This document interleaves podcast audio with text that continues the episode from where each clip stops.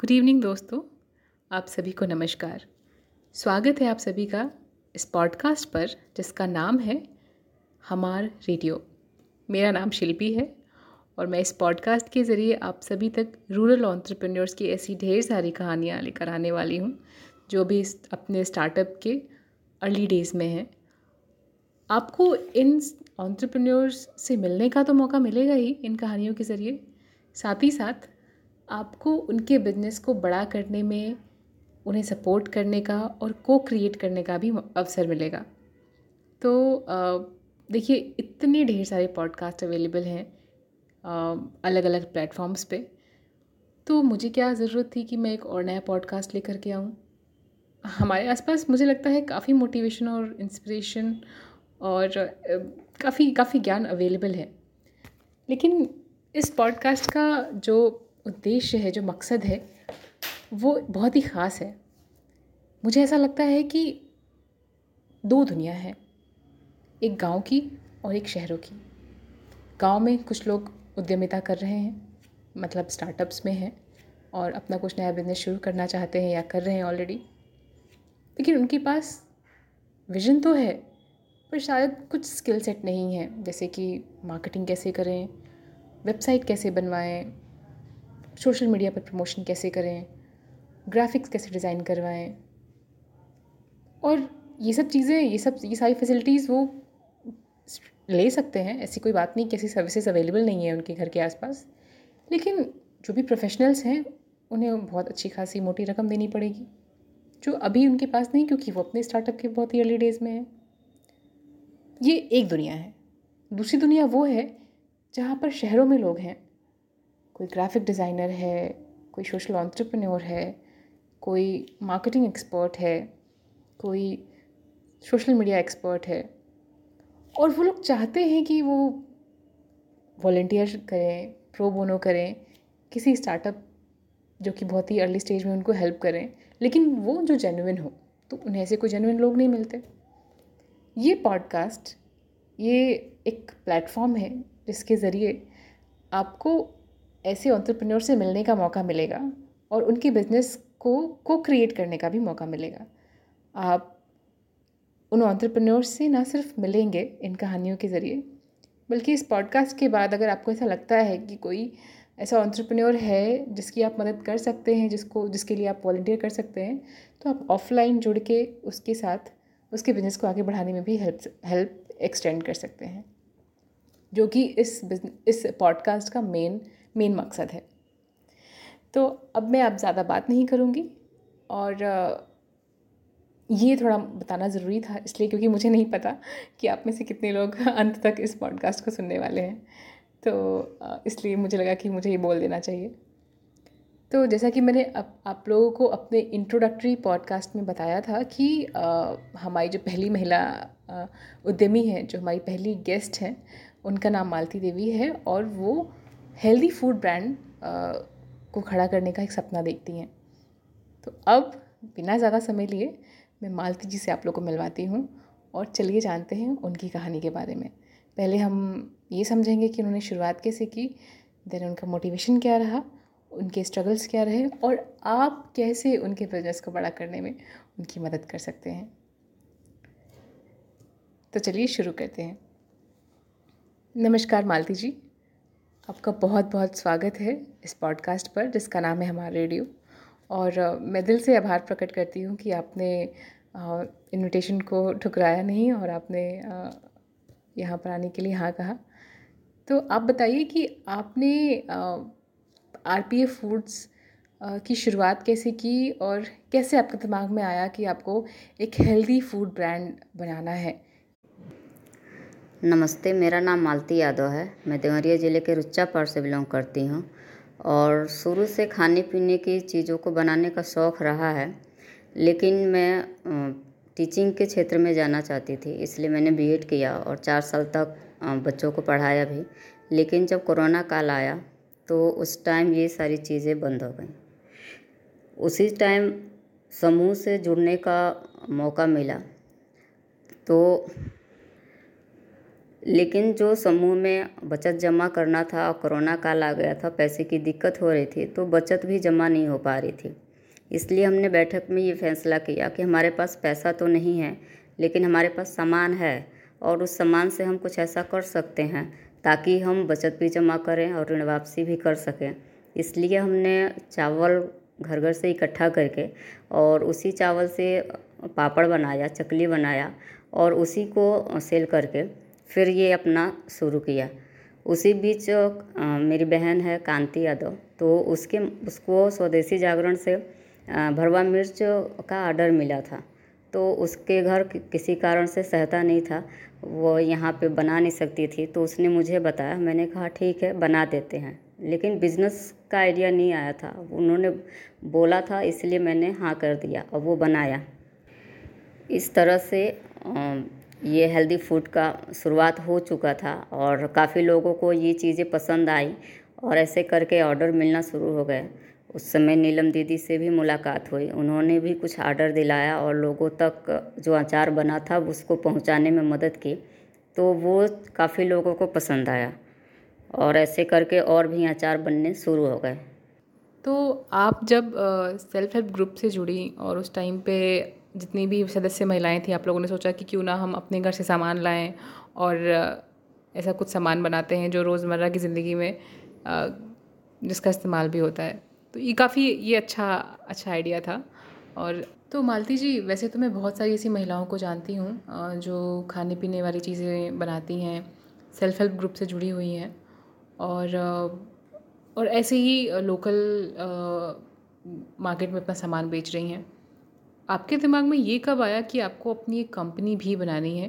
क्या उसके पीछे की भी कोई कहानी है? आ, उसके पीछे भी कोई प्रेरणा है या कैसे शुरुआत की आपने?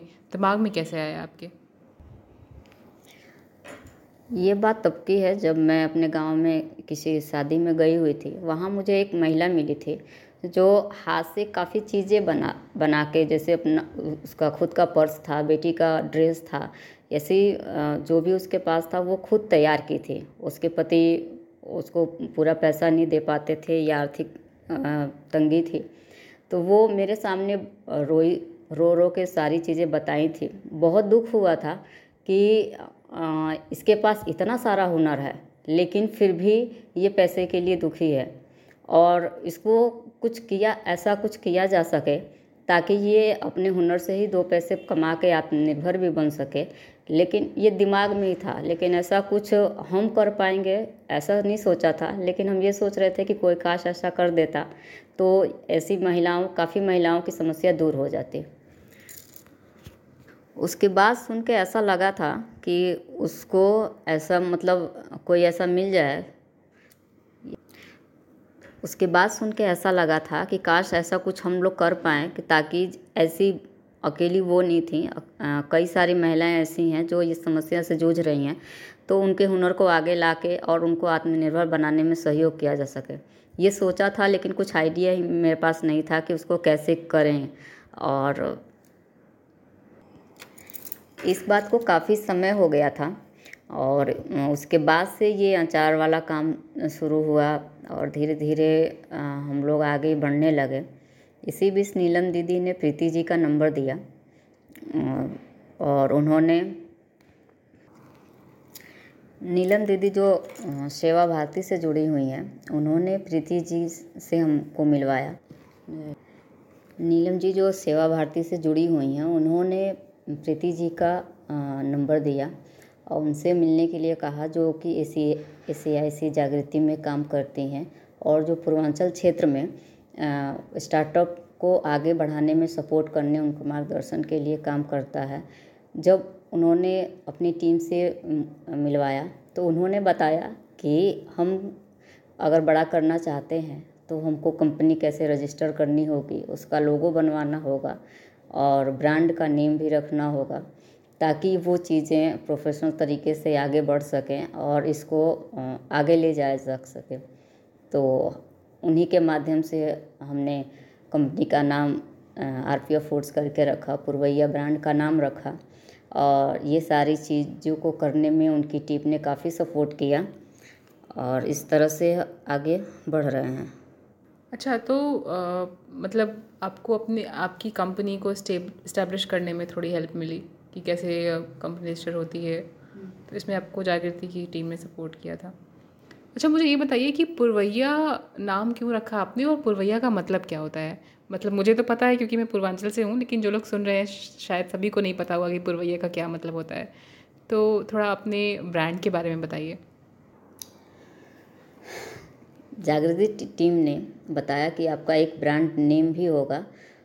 तब हमको पता चला कि ब्रांड नेम भी रखना है।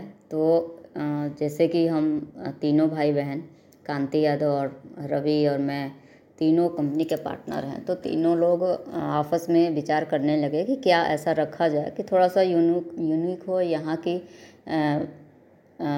यहाँ की पहचान भी साथ में जाए। तो काफ़ी नाम आ रहे थे, लेकिन वो चीज़ें नहीं समझ में आ रही थी कि उसको क्या किया जाए। अचानक से जब ब्रांड नेम रखने की बात हो रही थी तो काफ़ी चीज़ें हम लोग के दिमाग में थी कि क्या रखा जाए। परिवार में और लोग को भी बताए तो वो लोग भी अलग अलग नाम सोच रहे थे। लेकिन वो कहीं ना कहीं वो नाम अच्छा नहीं लग रहा था, कुछ न कुछ कमी उसमें लग रही थी। पुराने समय में जब नदियों के द्वारा व्यापार होता था तो उसमें जब पुरवैया हवा बहती थी तो जब वो हवा नदियों, नदी में जहाज़ों को और आगे ले जाने में गति देने का काम करता था, जिससे वो और तेज़ गति से वो जहाज़ें आगे जा पाती थी और बहुत अच्छा व्यापार होता था। तो इसलिए उसको व्यापारिक पवन भी कहते हैं। और हालाँकि हम लोग यहाँ पे पूर्वांचल से ही जुड़े हुए हैं। तो एक तरह से ये नाम कहीं ना कहीं हम लोग को दिल को छू गया कि हम पूर्वांचल से भी हैं और व्यापारिक पवन भी बह रही है। तो ये नाम हम लोग की कंपनी को पुरवैया पवन जो है, उसी के तरह आगे ले जाने में भी काफ़ी मदद साबित होगी। और इसलिए हमको नाम अच्छा लगा और यही नाम हमने डिसाइड कर लिया। वाह सुन के बहुत अच्छा लगा। मुझे नहीं पता था कि पुरवैया को व्यापारिक पवन भी कहते हैं और आपने ये भी बताया कि पुराने ज़माने में कैसे लोग इसको इस्तेमाल, इस हवा का इस्तेमाल करके अपने व्यापार को आगे बढ़ाते थे। तो अच्छा मुझे ये बताइए कि जैसे आपने बताया कि आपकी कंपनी रजिस्टर हो चुकी है उसका आपने एक ब्रांड नेम भी रख लिया है। और अभी क्या आप कुछ सेल कर पा रही हैं? कहीं से आपको कुछ ऑर्डर्स मिलते हैं? कितना बड़ा बिज़नेस है आपका फ़िलहाल? महीने में कितने की सेल हो जाती है? कुछ इसके बारे में बताएँगे आप हमें? अभी तो ये आंकड़ा बताना संभव नहीं होगा कि कित एक्चुअली कितने में कितनी सेल हो पाती है। लेकिन अभी हम दो कंपनियों के साथ पार्टनरशिप करके मैन्युफैक्चरिंग का काम कर रहे हैं, जिसमें से एक हैं व्यंजनम करके, जिनके साथ हमने सात कुंटल तक का अचार बनाया हुआ है। उसमें और टमाटर का पाउडर, चुकंदर का पाउडर और सेब का पाउडर भी बनाने का काम किया है। दूसरी कंपनी अभी हाल में ही मिली है तो उसमें भी पचास किलो आम के अचार के साथ शुरुआत हो चुकी है और भी आर्डर मिलने मिले हैं तो उनको भी बनाना है अभी। अभी तो रेगुलर काम नहीं हो पाता है, क्योंकि किसी महीने बहुत बड़ा आर्डर मिल जाता है और किसी महीने नहीं हो पाता है छोटा मोटा सेल हो पाता है। तो जो पचास महिलाएँ हम लोग के साथ जुड़ी हुई हैं, उस खाली समय का भी हम लोग सदुपयोग करने की कोशिश करते हैं और उस उस समय में भी जो हैंडीक्राफ्ट का काम है, जैसे कुछ सिलाई बिनाई का काम है, राखी बनाना है स्वेटर बुनना है थालपोस बनाना है ये सारी चीज़ें करके और खाली समय का सदुपयोग करके और उनको भी दो पैसे देने का, देने की कोशिश करते रहते हैं। और जब आर्डर मिलता है तो उस आर्डर को जल्दी से पूरा करने की कोशिश करते हैं। तो मालती जी अच्छा लगा ये सब जान के जो भी आप हमें बता रही हैं। पर मेरा सवाल ये है कि बहुत सारी महिलाएँ हैं जो एस से जुड़ी हुई हैं या किसी न किसी संस्था से जुड़ी हुई हैं या अपना कुछ कर रही हैं लोकल लेवल पे ही या बड़े लेवल पे ही कोई कोई भी इंसान आपका सामान क्यों ख़रीदे? आपके यहाँ आपके यहाँ का बना हुआ अचार या पापड़ या बड़ी या जो भी आप बनाती हैं वो क्यों ले? ऐसा क्या अलग करती हैं आप? क्या क्या ख़ास बात है आपकी कंपनी में और क्या विज़न है आपका बड़ा बड़ा विज़न क्या है? आप इस कंपनी को लेके आगे का क्या सोचती हैं? अचार तो मार्केट में बहुत सारे मिलते हैं, लेकिन उन अचारों में एक दिक्कत है कि बहुत सारा केमिकल भी मिला होता है, जो स्वास्थ्य के लिए हानिकारक होता है। और बिना केमिकल के भी अचार बनाया जा सकता है। बहुत पुराने समय से ही हमारी दादी, अम्मा, माँ सब कोई बनाता हुआ आ रहा है, जिसमें कोई केमिकल नहीं मिलता था। अब वो कई सालों तक सुरक्षित भी रहता था। उसी चीज़ को आगे बढ़ाने के लिए हम लोग काम कर रहे हैं कि पहले जो चक्की में पीसा जाता था, उखल में कूटा जाता था, वो सारी चीज़ें हम लोग लेके आ रहे हैं और महिलाएँ उसको कूट के, जो मसाला है अच्छे से साफ़ करके और उसी में कूट के और उस, उससे मसाला जो तैयार होता है, उससे अचार बनता है। तो उसका स्वाद एक तो बहुत ही अच्छा होगा और उसके साथ साथ स्वाद के साथ साथ स्वास्थ्य के लिए भी बहुत अच्छा होगा। और अभी तो अचार से ही शुरुआत हुई है, लेकिन यहीं तक सीमित नहीं है। जो भी खाने पीने की और भी सारी चीज़ें, बहुत सारी चीज़ें दिमाग में हैं और उनको भी धीरे धीरे हम लोग लेके आने वाले हैं, जो पारंपरिक तरीके से ही बनेंगे और महिलाओं के द्वारा हाथ से ही बन के तैयार होंगे, जिसमें आपको स्वाद भी मिलेगा और आपकी सेहत को भी फ़ायदा होगा। तो इस, और यही मेरी कंपनी का भी विज़न है कि हम लोग स्वास्थ्य और सेहत दोनों पे काम करते हुए जो महिलाएँ हैं, उनको भी आत्मनिर्भर बनाने की दिशा में काम कर सकें। बहुत ही बहुत ही उम्दा सोच है आपकी। और मैं चाहती हूँ कि जो लोग भी इस पॉडकास्ट को सुन रहे हैं वो लोग अगर आपसे अगली बार जब भी वो अचार खाने के बारे में सोचें तो उनको पुरवैया ब्रांड जो है वो उनके दिमाग में आए और वो सोचे कि उनके, उन्हें मालती जी से ही अचार लेना है। तो अभी तक हमने जो भी बातें करी वो काफ़ी पॉजिटिव थी। आपने अपनी स्ट्रगल के बारे में बताया शुरुआत में, कैसे जर्नी के बारे में बताया कि शुरुआत कैसे हुई और काफ़ी लोगों ने इस पूरे प्रोसेस में, इस पूरे यात्रा में अभी तक आपकी काफ़ी मदद करी है। अब मुझे ये बताइए कि क्योंकि आपको, आपने ये बताया कि आपको ऑर्डर्स रेगुलर नहीं मिल पाते हैं तो सेल भी बहुत ज़्यादा नहीं होती है और आपको इस कंपनी को बड़ा भी करना है। एक कंपनी को बड़ा करने में बहुत तरीके से मदद की ज़रूरत पड़ती है। कई बार हमें पूंजी की आवश्यकता होती है। कई बार हमें ऐसे लोगों की आवश्यकता होती है जो हमें मार्गदर्शन कर सकें कि हम इसे बड़ा कैसे करें। फ़िलहाल आपकी जो दिक्कतें हैं, वो वो क्या हैं और आप कहाँ पर चाहती हैं कि जो लोग भी आपको अभी सुन रहे हैं, उनमें से कोई आके आपकी मदद कर पाए। ऐसी कौन सी चीज़ें हैं जिसमें अभी आप दिक्कतें महसूस कर रही हैं और वहाँ पर आप आ, बाहर के लोगों से भी मदद चाहती हैं? प्लीज़ बताइए। हमारी जो कंपनी है वो महिलाओं के लिए भी काम कर रहा है और हम महिलाओं के द्वारा टेस्ट और आ, महिलाओं के द्वारा टेस्ट और क्वालिटी दोनों पे काम कर रहे हैं। इसलिए वो थोड़ा सा महँगा हो जा रहा है, जिसके कारण इसकी सेल भी थोड़ी कम हो रही है। इसके लिए हमको मार्केटिंग की जो मार्केटिंग में हमको मदद कर सके, ऐसे लोगों की ज़रूरत है, जो सोशल मीडिया के माध्यम से इसको ऑनलाइन जो प्रोडक्ट हैं उसको ले जा सके, उस, उसके लिए ज़रूरत है। इन सब चीज़ों के लिए मेरे पास ज्ञान नहीं है कि ये सब कैसे होगा और इसके लिए अगर मैं किसी को भी रखती हूँ तो अच्छे खासे पैसे की ज़रूरत पड़ती है उनको देने के लिए जो कि मेरे पास नहीं है अभी। तो अगर कोई ऐसा मदद करने वाला मिल जाए जो आ, अगर इन महिलाओं के लिए कोई काम आ, मदद करने के लिए आगे आए कि ये इन जिनके पास हुनर तो है पैसे नहीं हैं लेकिन फिर भी वो जज्बा है कि वो अपने पैर पे खड़ी होना चाहती हैं और उनके लिए कोई अगर मदद करके उनको आगे ले जाने में हेल्प करना चाहता है तो वो आगे आके वो कर सकते हैं। ठीक है मालती जी मैं आप जो भी लिसनर्स हैं जो लोग भी इस इस, इस रेडियो पॉडकास्ट को सुन रहे हैं मैं उनसे ये बाद में एक अपील करूँगी एक रिक्वेस्ट करूँगी कि अगर आप में से कोई स्टूडेंट है या आप में से कोई भी ग्राफिक डिज़ाइनर है सोशल मीडिया पे बहुत एक्टिव है, और या फिर किसी ऐसे ऑर्गेनिक नेचुरल प्रोडक्ट बनाने वाली कंपनी को जानता है, जिसके साथ मालती जी की कंपनी कोलैबोरेट कर सकती है तो प्लीज़ आप हमें, हमसे कनेक्ट करें। मैं अपनी ईमेल आईडी और मालती जी की ईमेल आईडी दोनों ही इस डिटेल्स में, मैं मेंशन कर दूँगी। शुक्रिया मालती जी। बहुत अच्छा लगा कि आप आई और आपने बात करी अपनी कहानी साझा की।